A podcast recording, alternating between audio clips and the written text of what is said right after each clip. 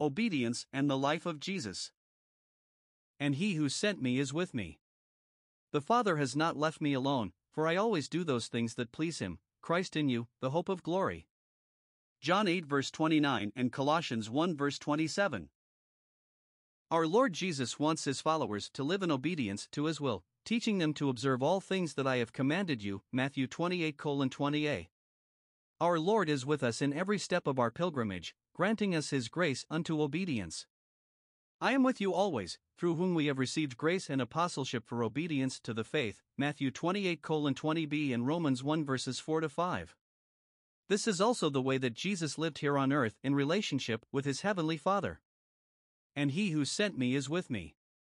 The Father has not left me alone, for I always do those things that please him.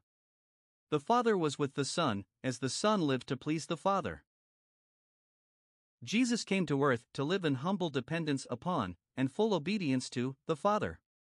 And being found in appearance as a man, he humbled himself and became obedient to the point of death, even the death of the cross. Philippians 2 verse 8. Even though obedience led to the cross, Jesus obeyed the will of the Father.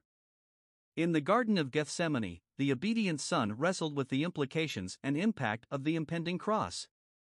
The Holy, Eternal One was to drink the cup of sin and death for all of us.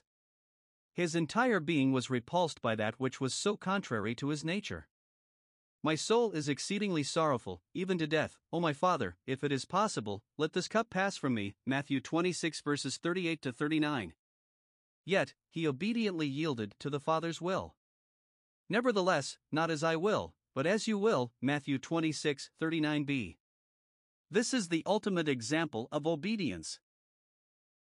This same Jesus, who always pleased the Father, even unto death, now lives in us. This same Jesus is our hope of glory. He is our hope, expectation, confidence of making it to glory, heaven, someday. He is also our hope of walking in any heavenly reality here on the way to glory. He is our hope of an obedient life. Obedience is essentially related to the life of Jesus. The life Jesus lived on earth is our perfect example of obedience. The life he now wants to live in and through us is our glorious hope of obedience. Lord Jesus, I look at your life on earth and I see the obedience that I yearn to experience. I know that I cannot produce such a life on my own. I think of you living in me, and I have hope that I can grow in obedience. So, I place my hope in you to express your obedient heart in and through my choices, my words, my actions, my entire life. Amen.